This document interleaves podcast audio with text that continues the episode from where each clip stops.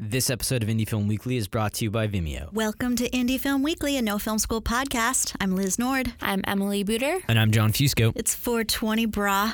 In other words, April 20th, 2017. And on this week's show, will Netflix movies soon be hitting theaters?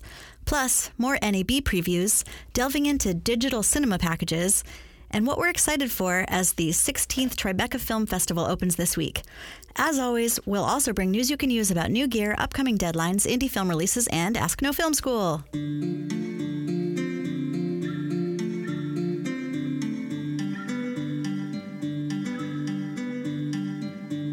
Welcome to this week's show from downtown Brooklyn, New York, home of No Film School. It's a big week here with both NAB and the Tribeca Film Fest kicking off, but we're still here to bring you everything you might have missed while you were busy making films. When we started this show a little over a year ago, I would not have guessed how consistently Netflix would figure into our headlines. But these are the times we live in. The company just released its first quarterly earnings report of 2017, and it fell short of its anticipated new subscriber base after gaining a record 7.05 million new customers in the final quarter of last year. The company predicted 5.2 million new subscribers this quarter, but it fell short with a mere 4.9 million. The report also contains some fun facts, and you know how I love fun facts. One of them is that Dave Chappelle released his new comedy specials exclusively on Netflix last month after an almost 10 year hiatus, and their viewership has already topped all of the other Netflix comedy specials to date. You saw them, right, Jon? Yeah, I watched both. We made a thing out of it. I went to my friend's house and we had like three of us over there and, you know, watched them and did some other stuff. Three people makes some a other stuff. Hey, it's 420. Let's guess what you did. Uh, anyway, Hey, this is, it's not that kind of show. oh, It's a it is, children's though. show. We have explicit. We have the explicit rating on iTunes. Oh, yeah, it's This true. is a kiddie show?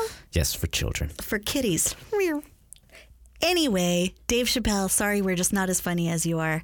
I saw the first one so far. I thought it was pretty good, but it's hard when expectations are that high. Hi, see, it's 420 show.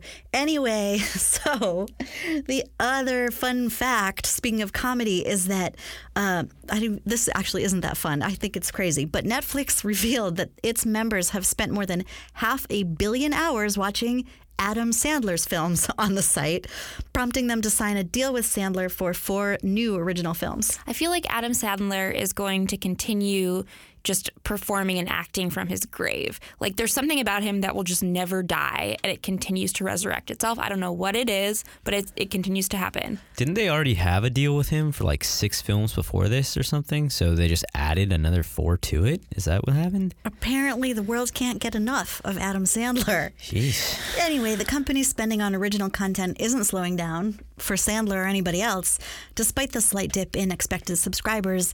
And all this news prompted one of my favorite headlines in the past week from Variety. It was Netflix's new chutzpah. It wants to be as big as YouTube. The article describes CEO Reed Hastings' quarterly analyst call, wherein he somewhat creepily implied that Netflix's biggest competition is now sleep and also YouTube. This is a big shift. The company used to aspire to grow bigger than HBO, but now its subscriber base far surpasses HBO's, and so now they're gunning for YouTube. Apparently, he mentioned YouTube several times during the call, saying, YouTube announced they were 1 billion hours a day. When we looked it up, we're a little over 1 billion a week, so we've got a long way to go to catch up. You could argue that almost everything about the two businesses is so different that it's like comparing apples and oranges. But either way, there's good news in all of this for filmmakers, especially for some of you in the countries where Netflix is expanding to. So, of those 4.9 million new subscribers that I mentioned earlier, 3.53 million of them came from outside the US. According to the Hollywood Reporter, this means that the company has prioritized local productions in large potential markets, including Brazil and several countries in Europe, which means more distribution and job opportunities for you all.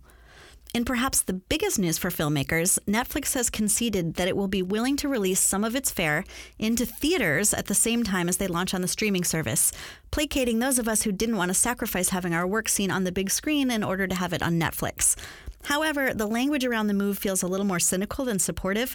The quarterly shareholder letter said, quote, since our members are funding these films, they should be the first to see them. But we're also open to supporting the large theater chains like AMC and Regal in the US if they want to offer our films, such as our upcoming Will Smith film Bright, in theaters simultaneous to Netflix.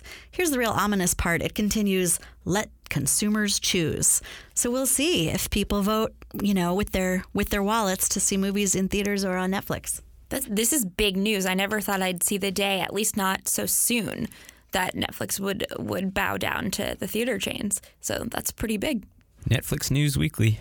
I've got some pretty sad news for you all this week. You may have already heard, but the genius cinematographer Michael Ballhaus passed away last week at the age of 81. Ballhaus, who was German, had a really storied career and worked with Fassbinder, Martin Scorsese, and Francis Ford Coppola on some of those directors' most iconic films. As our writer Scout Tafoya wrote in an obituary on nofilmschool.com, Ballhaus was, quote, one of the secret, largely unsung architects of modern cinema as we know it. Wow. Ballhaus got his start with Fassbinder. In their work together, they created a Brechtian alienation and deliberately stultifying style that involved precise proximity of faces to high key lights. And that incorporated ideas from early German cinema and American melodrama. And here's 50 cents for those words. When Fassbinder died in 1982, Ballhaus went to America to start a new chapter in his career. And that's when he met Scorsese. Their first work together was on Scorsese's extremely low budget film After Hours, which the two shot in New York City at night. Their collaboration spanned a decade. Ballhaus helped Scorsese incorporate the newly invented Steadicam into his visual language. So Marty can thank the German cinematographer for those never ceasing whirlwind of zooms and dollies and tracks that draw us into the world of his movies. They worked on some of Scorsese's most memorable projects, like Goodfellas, which happens to have the most famous Steadicam shot of all time in it, The Age of Innocence, The Gangs of New York, and The Departed. Ballhaus also shot Prince's directorial debut Under the Cherry Moon, and apparently helped him direct the movie. And it shows with its lush black and white and the scenes of Prince and his sidekick in their apartment, which have the hermetic Brechtian feel of late Fassbinder. Ballhaus went on to work with Francis Ford Coppola on 1992's Dracula, which features cinematography so intoxicating that it eclipses every other aspect of production, in the words of Scout Tafoya. Mm, Keanu Reeves? I don't know. Keanu Reeves is in that movie. Oh. And that's a pretty key aspect of production, you know? Intoxicating. Intoxicating. Yes. Definitely. There's an unforgettable image every few seconds, apparently, and the in camera special effects harken back to the best of German Expressionism. Ballhaus's images are forever etched into the canon of cinema. His dolly shots tracing circles, his faces distorted in mirrors, heads cropped off at the corner, close ups of small objects, and faces cut by light passing through blinds, and some of the most elaborately choreographed long takes enhance the art of filmmaking forevermore. Rest in peace, you legend, Michael Ballhaus. As I mentioned at the top of the show, the 16th annual Tribeca Film Festival kicked off last night and it runs through April 30th. The big opening show was held at New York's legendary Radio City Music Hall, a fitting venue for the opening night film about someone who no lesser authority than Aretha Franklin called the greatest record man of all time. The opening night doc is called Clive Davis, the soundtrack of our lives, and the screening also included live performances by Franklin herself, along with music luminaries like Earth, Wind, and Fire, Barry Manilow, and Carly Simon. Interestingly, even though the festival received a record number of film submissions, the programming team deliberately reduced the size of the overall slate by 20%. So there are fewer films playing in the festival, which theoretically means that those selected are of even higher quality. Meanwhile, They've expanded sections from the broader world of entertainment, including a bigger TV lineup this year, with 15 shows screening, including five series premieres, four season premieres, and three independent pilots, along with the Storyscapes showcase of immersive and interactive stories and a two day video game festival. Ooh, video games. And now, for everyone's favorite segment, the Welcome bottom line. to the bottom line. I'm back to bring you the hottest acquisitions fresh off the festival circuit. As we head into day one of Tribeca, we've already got a slew of hungry, hungry hippos, otherwise known as buyers or distributors, who have snatched up films before anyone else could see them. For starters, we've got three highly anticipated documentaries that have already found homes. The Reagan Show, which my friend co edited for CNN Films, has been picked up by Gravitas Ventures for a June 30th release date. I got a chance to see it last week, and boy, is it as timely as ever. It's comprised entirely of archival footage that shows how the actor did the unprecedented for a president. he had cameras follow him around the White House, which ushered in a new age of politics governed by sensationalist 24 hour news cycles. Reagan's presidency was the first act of veritable performance art in the White House. Sound familiar? Crickets. Me, who to who? What is it? Trump. Trump. It's also amazing. Like, who would have guessed Re- Reagan was such a, um, like a prophet in a way? Because that was even before reality TV, and the idea of having cameras follow you around all the time was commonplace. Yeah. Well, they're two very like similar presidents in the sense that they're both they're sort of entertainers before they were presidents. So Gravitas also bought Elian, the remarkable story of the five year old Cuban child who was saved from the Florida Straits on Thanksgiving Day in 1999, setting a fierce custody battle into motion. National Geographic also bought the coal mining doc from the ashes.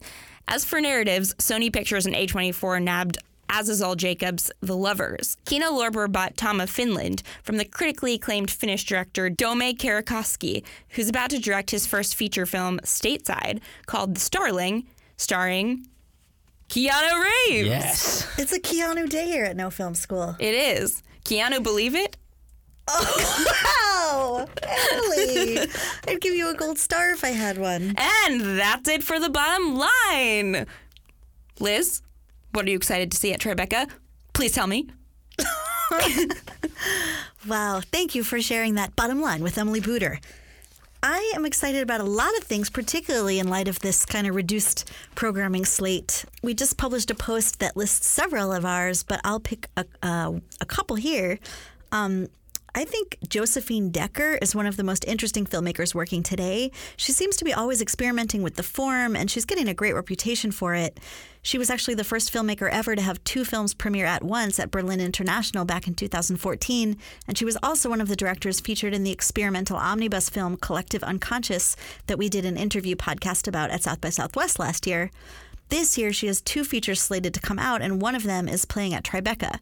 It's a hybrid documentary called Flames about the rise and fall of her romantic relationship with fellow artist Zefrey Throwell, who also co directs the film. I'll be interviewing the two of them plus the film's DP for a future podcast, and I'm super excited about it. Sounds really interesting. What Their about you? real relationship? Their real film. relationship. Yeah. and I- Everything documented. I think sometimes those can go really wrong, like they become these ego projects. But in this case, both of the protagonists are so interesting that I think um, they're going to break out of the cliches of the form. I'm excited. What about you, Em? Well, I'm incredibly excited to see what is probably the wildest film at Tribeca this year. It's called November from Estonian director Rainer Sarnet.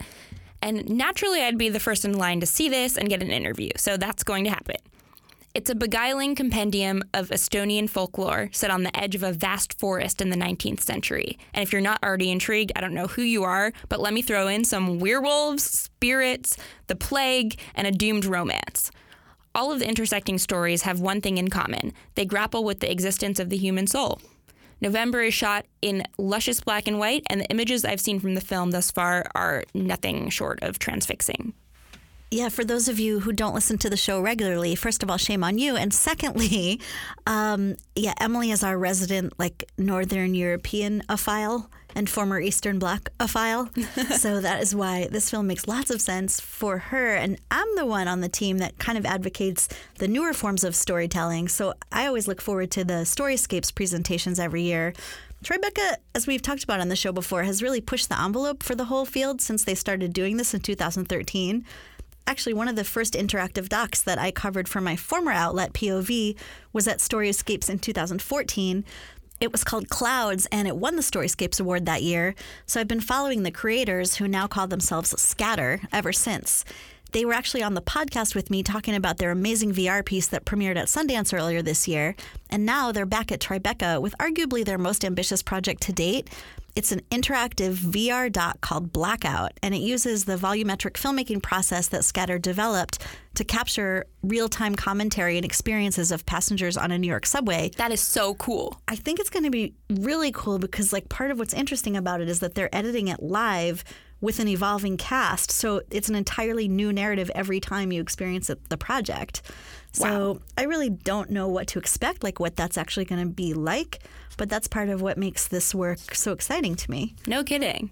And there's a lot of, as I mentioned, there's a lot of TV on the lineup too. Is there anything that's piquing your interest there? Yeah, absolutely. So, one of the most anticipated events at Tribeca this year, altogether, is the premiere of the Hulu original series, The Handmaid's Tale, from cinematographer turned director Reed Morano. We've written a lot about her on No Film School, by the way. We're big fans of hers. It's based on Margaret Atwood's acclaimed novel, and it's the story of Gilead, a modern day totalitarian society facing environmental disasters and a plunging birth rate.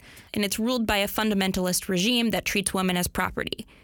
As one of the few fertile women left, Offred, played by Elisabeth Moss, is forced into sexual servitude in a desperate attempt to repopulate the world.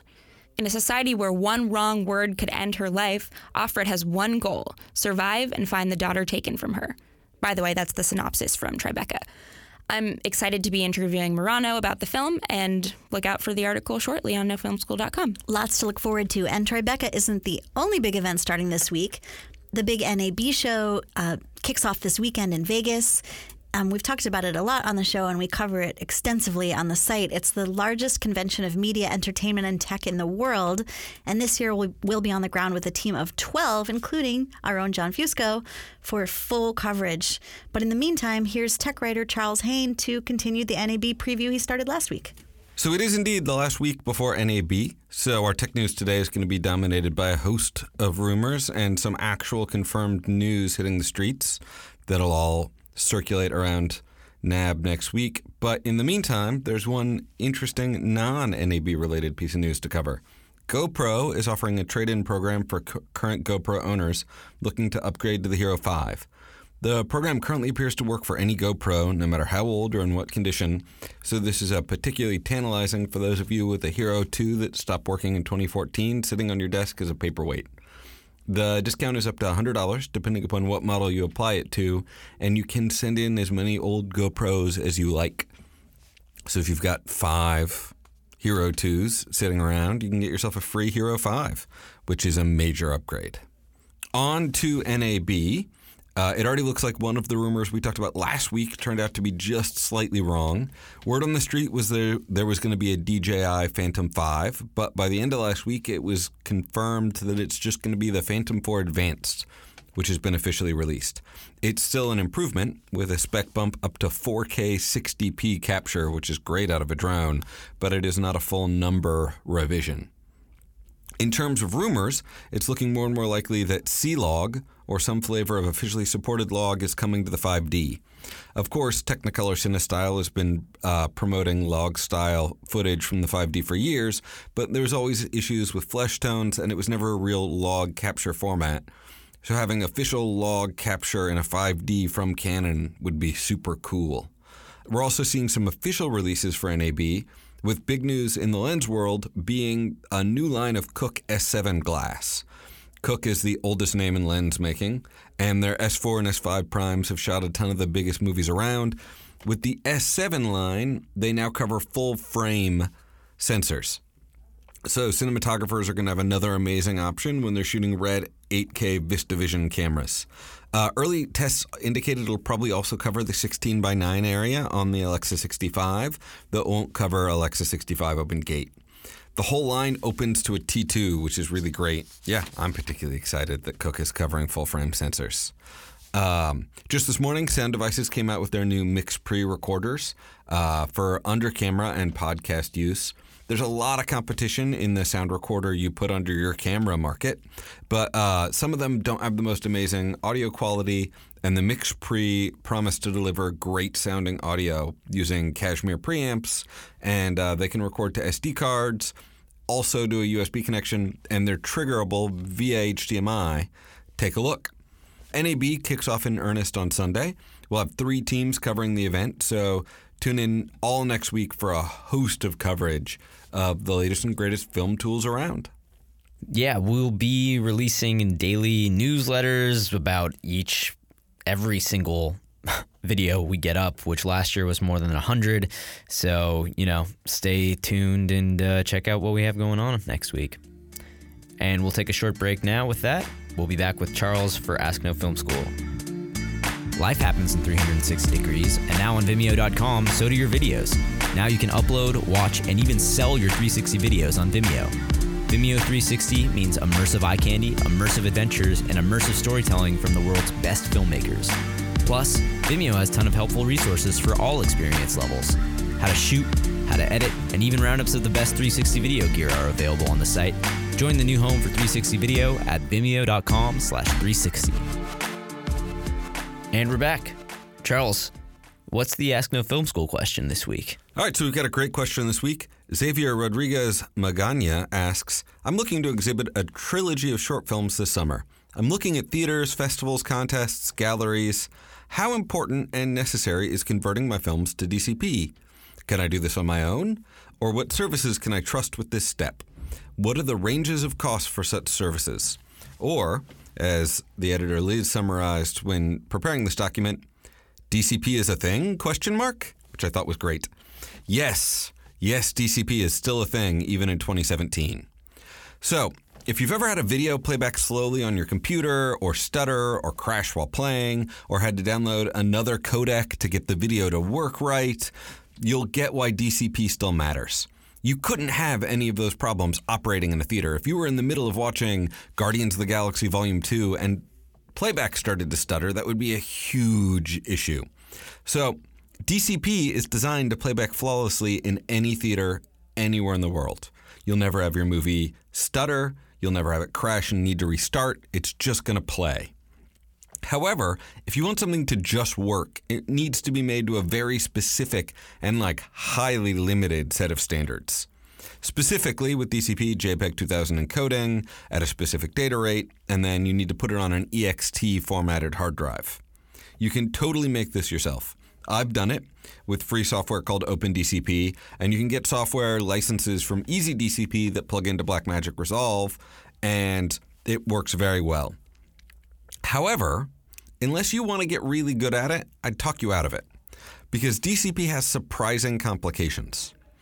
You really need to test a DCP in a true DCP enabled theater, and this usually costs money. Like in LA, Downtown Independent for 150 bucks will let you come test your DCP. Uh, they might offer a discount for shorts, but that's what it costs for a two hour block for a feature. And that's actually a really good deal. So you can test the DCP on your home computer using like DCP playback emulators, but that's not going to really tell you if you've done your DCP right. You need to go to a real theater, and that's going to cost money. When I did my DCP myself on a feature, it took four times of going back to the downtown independent to get the DCP right.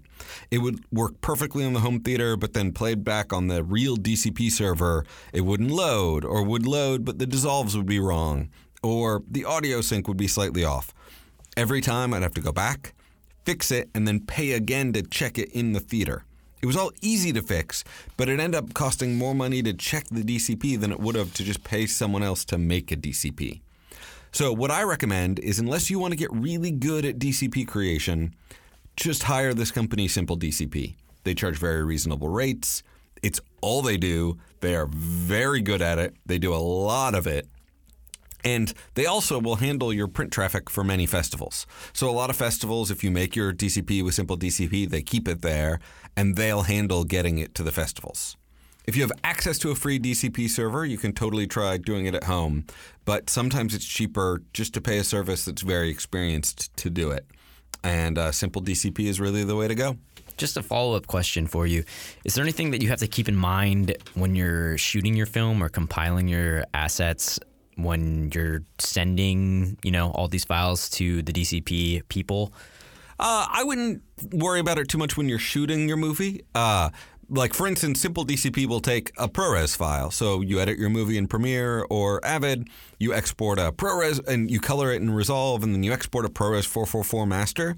You can just send that file to them, Okay. and they'll turn it into a DCP. Okay, cool. Yeah. Great. Well, thanks, Charles. Oh, you're welcome. My pleasure. We'll see you next week. Yeah, see you in Vegas, everybody. Say hi if you see us. And now on to some independent films opening this week. Coming to VOD on Amazon Prime Instant, we've got American Honey on April 27th. I actually saw Andrea Arnold's film when it premiered at Cannes this time last year, and it quickly became one of my favorites of hers. Like all of Arnold's movies, it's about a young girl chasing authentic self expression. In this case, Star, played by Sasha Lane, who trades her abusive home in Oklahoma for a life selling magazines on the road with a motley crew of other teenagers, led by Jake, played by Shia LaBeouf, and Crystal, played by Riley Keough. Arnold was inspired to make the film after reading a New York Times article about the door to door magazine crew subculture. She went on an American road trip and cast her lead, a non actor who was on spring break in Florida. Production on the film was an actual road trip. Arnold and the crew traveled 12,000 miles across the Midwest, filming in Arnold's signature naturalistic and often unscripted style. At Cannes, she said, quote, We have rules, but they're chaotic. It's following chaos. For me, it's as pure as you can get. It's just a camera on a shoulder. Another film that we caught at a festival last year that's coming to Netflix on April 21st is Adam Leon's Tramps. So I saw it at TIFF last year and I didn't really know what to expect from it, but I was pleasantly surprised, I could say. It was picked up by Netflix shortly after the fest, and I've been waiting for news on it to come out for a while because I managed to catch up with the director and his screenwriting partner for a podcast back when we were in Toronto, and we've been sitting on it ever since. So it's finally coming out next week. Keep an ear out for that. We might get more into that later. But after that talk, I can say that whatever qualms I had with the film itself were made up by the filmmaker's intentions. So that's kind of a nice, nice way uh, to get a fuller appreciation for a film is by talking to the filmmaker after you've seen his finished product. Sure. And I say this because the film is a romantic comedy, which isn't really my forte, as Emily and Liz might know. Um, it's about a young man and a woman who fall in love with each other while performing a drop off for the uh, guy's criminal brother. So that was intriguing to me. That whole sort of Premise. premise of the ordinary person thrust into an extraordinary situation sort of thing.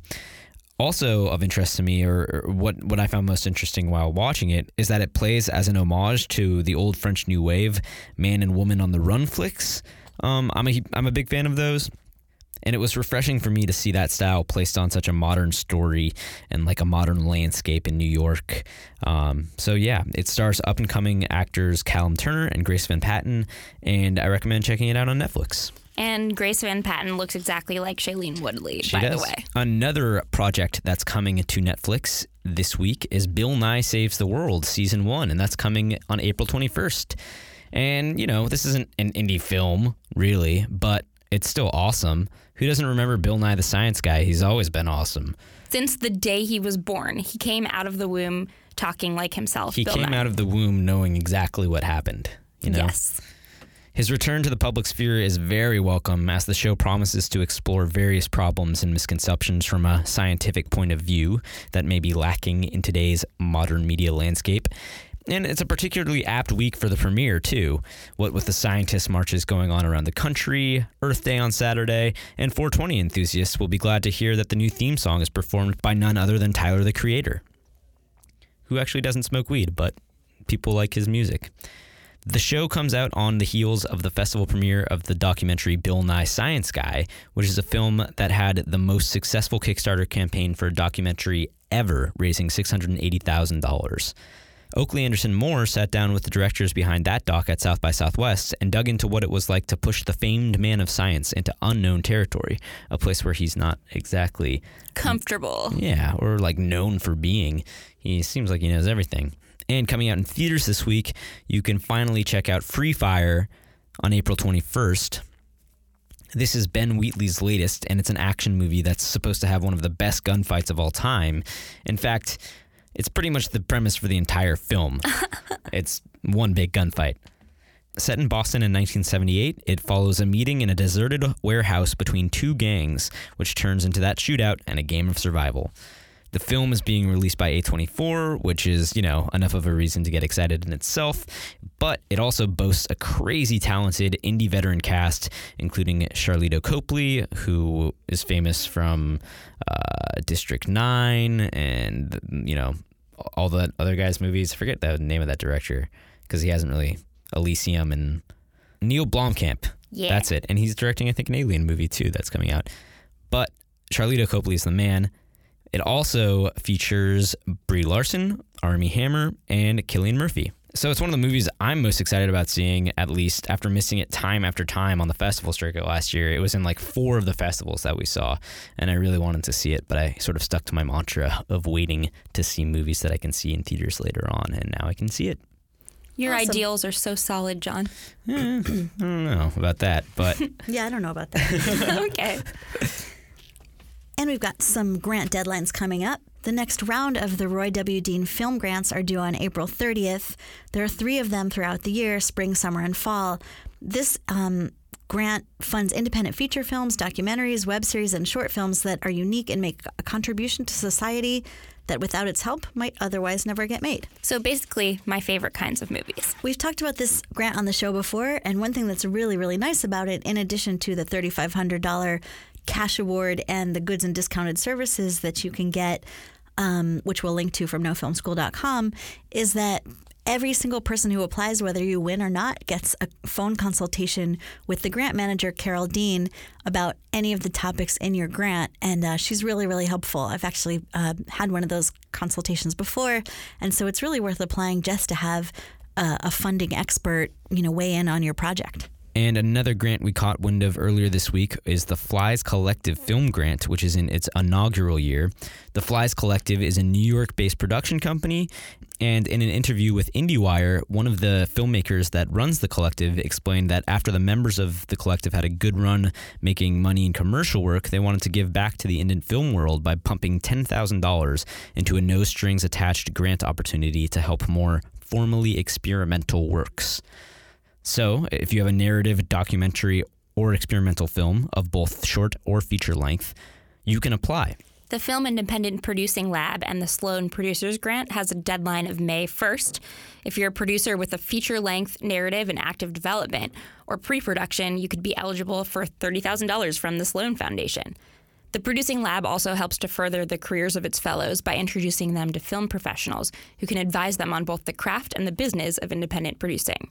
In addition to attending class sessions with guest speakers from film's legal, financial, and production arenas, each producing fellow will be paired with an experienced creative advisor with whom they'll work in class and one on one to further develop their project over the course of the program. The lab culminates in a day long pitch session with established executives, which offers participants valuable practical experience and the chance to expose their projects to a larger cross section of the industry. Okay, so you have to go through the lab first in order to be eligible for this $30,000 grant, so apply to both. And the prestigious Sundance Screenwriters Lab has a deadline of May 2nd. It's more than a five day screenwriting workshop. It's the gateway for all films chosen to be in the Director's Lab, as well as eligibility to many of the Sundance grants. Through one on one story sessions with creative advisors, fellows engage in an artistically rigorous process that offers them indispensable lessons in craft, as well as the means to do the deep exploration needed to fully realize their material and we had a roundtable of of people who went through the Sundance Screenwriters Lab on the No Film School podcast before, right? Haven't you mm-hmm. heard about that? Our very own Ryan Koo did it, and so can you. And now moving on to some festival deadlines. The Bend Film Festival has their deadline on April 25th. It runs from October 12th to October 15th, with most venues located in Bend's historic downtown and the nearby Old Mill District. Bend is in Oregon, by the way, if you aren't It's beautiful. too up to date on your West Coast geography. Every award comes with a cash prize, but the best of show at $5,000 and the best narrative feature with a $60,000 camera rental package from Panavision are probably the most enticing. It's a top 100 best reviewed fest on FilmFreeway and a near constant fixture of MovieMaker Magazine's 50 film festivals worth the entry fee. Submit to Fantastic Fest on April 26th, which takes place from September 21st to 28th in Austin, Texas. Fantastic Fest is the largest genre film festival in the U.S., and it specializes in horror, fantasy, sci fi, action, and just plain fantastic movies from all around the world. Uh, according to Jon, it's like South by Southwest on acid or weed. Weed, you know. 420. You know. There Will Be Blood, Apocalypto, Zombieland, The Troll Hunter, and many more all held their premieres there. Fantastic Fest is held each year at the Alamo Drafthouse Cinema on South Lamar. Which is, I think, the better one. I mean, I guess I didn't go to the one on Main Street, but I've heard people say that the one on South Lamar is better. And I really liked the one on South Lamar when we were in South by. And for my fellow doc people out there, the deadline is April 28th for the Camden International Film Festival, a wonderful festival that takes place September 14th to 17th up in beautiful Camden, Maine. It's built itself into one of the top documentary film festivals in the world and is also home to the Points North Documentary Forum, which provides emerging documentarians with opportunities for professional development, creative inspiration. It has year round programs. They're really great. And also, it's an Academy Award qualifying festival. So, in the shoutouts category, I want to congratulate my alma mater, POV, on the announcement of their 30th season. The Venerable Show is the longest running independent doc series on American TV, and the next season begins airing on Monday, June 26th. But they just released this year's lineup, and it looks fantastic as always, including many docs that we've covered this past year, including The War Show, Last Men in Aleppo, Cameraperson, and Memories of a Penitent Heart. Cool. In the meantime, we will have tons of coverage from both Tribeca Film Festival and NAB coming up on nofilmschool.com. And you can go to nofilmschool.com today to check out the podcast post and see links to all of the opportunities and articles that we mentioned on today's show. And next Monday on the No Film School podcast, as you heard, Jon is interviewing the director of forthcoming Netflix feature Tramps. Yeah, and uh, the screenwriter too. And it was a pretty brutally honest discussion we had in his hotel room in Toronto. Uh, it was it was it was a good discussion. I'm excited to listen to it again. And uh, next week, next Thursday, we'll be uh, broadcasting live, not live, but we'll be broadcasting from Vegas. Uh, and I think it'll be Micah and Charles on the show. I'm not sure if I'll be on it, but um, I'll be editing it. So stay tuned for that. Cool. In the meantime, please uh, subscribe and rate us on iTunes or find us on your favorite podcast app and stay in touch. I'm at Liz Film on Twitter. At Eel Booter. At Jim underscore John underscore Jim.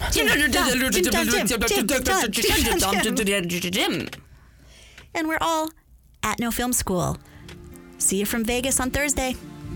420. 420, bruh. Viva Las Vegas.